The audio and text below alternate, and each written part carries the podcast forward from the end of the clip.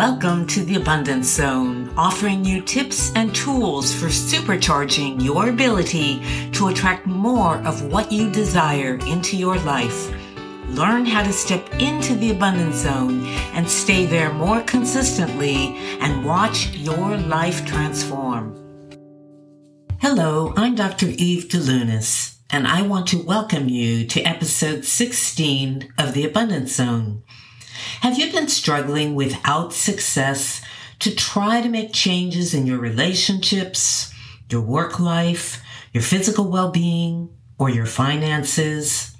If so, this episode of the Abundance Zone is for you. We are taught that the way to make changes in our lives is to focus on what's outside of ourselves. And while there are certainly times this is helpful or needed, it is actually by making little internal changes that we see the biggest positive shifts in our external reality.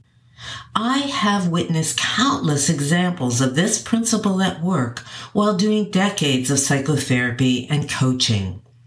For example, a 30 year old professional woman was in an unsatisfying long term relationship with a man who frequently lied to her, cheated on her, and treated her disrespectfully and unkindly. She'd been trying for years to change him to no avail. In the meantime, life was passing her by, and yet she couldn't bring herself to end things with him.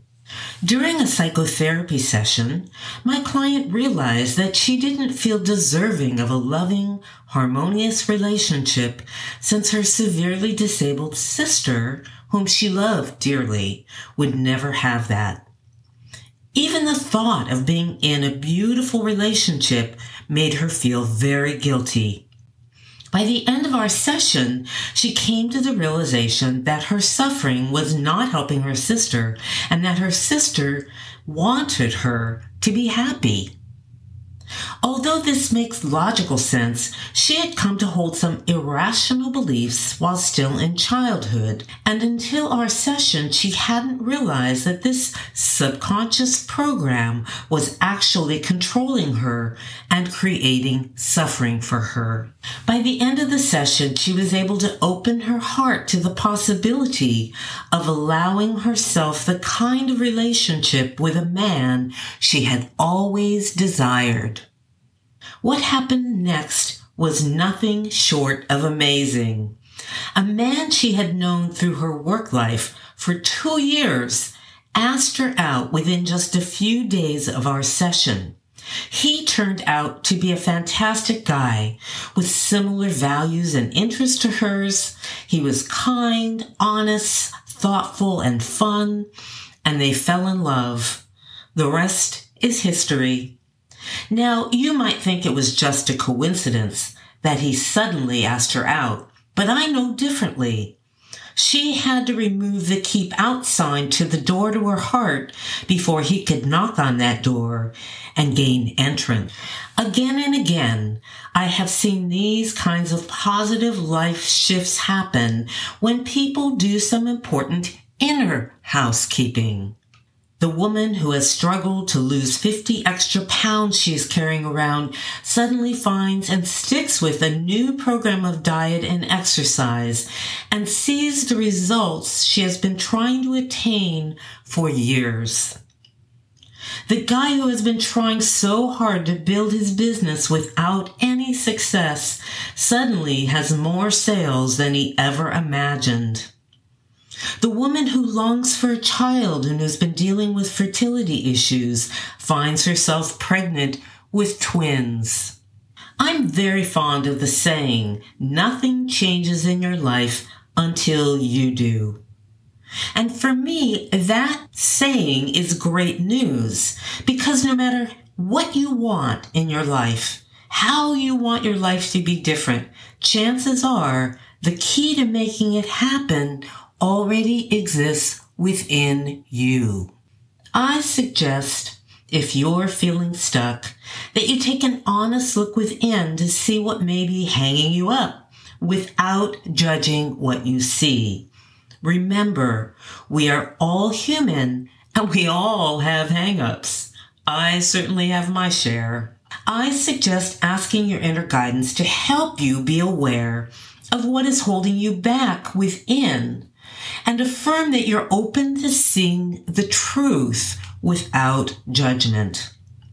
And then ask yourself some important questions. First, do you believe you deserve to have what you want?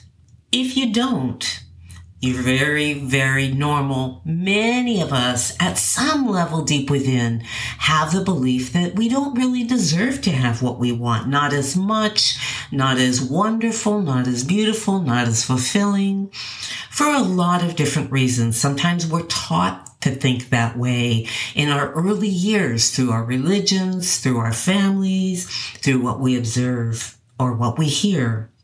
If you need help with this, episode six of the Abundance Zone, which was published on May 15th, may be helpful. It's called Are You Blocking the Flow of Abundance in Your Life? And it's all about feeling deserving. The second question you might ask yourself is What fears come up when you think about getting what you want? When we're blocked in getting what we want, most of us are experiencing fears and that's what's blocking us. And so you might want to turn to episode 12, published on June 26th, which is about subconscious limiting beliefs, which are very often beliefs that generate fear for us. And again, those are beliefs that come very early in our lives and often we're not even aware they're there, but they are and they're affecting what we attract into our lives because they impact our vibration and keep us they can keep us out of the abundance zone. Another question to ask yourself, question number three. Are you secretly believing that it's not possible to get what you want? If this is true, again, I refer you to June 26th episode on subconscious limiting beliefs, episode 12. Question number four. Do you tell yourself it hasn't happened yet, so it never will? If so, you may want to look at episode 5 on May 8th called Train Your Brain to Think Higher Vibrational Thoughts. I think that episode would be helpful to you. And lastly, question number five. Are you judging yourself harshly for not already having manifested what you desire in your life?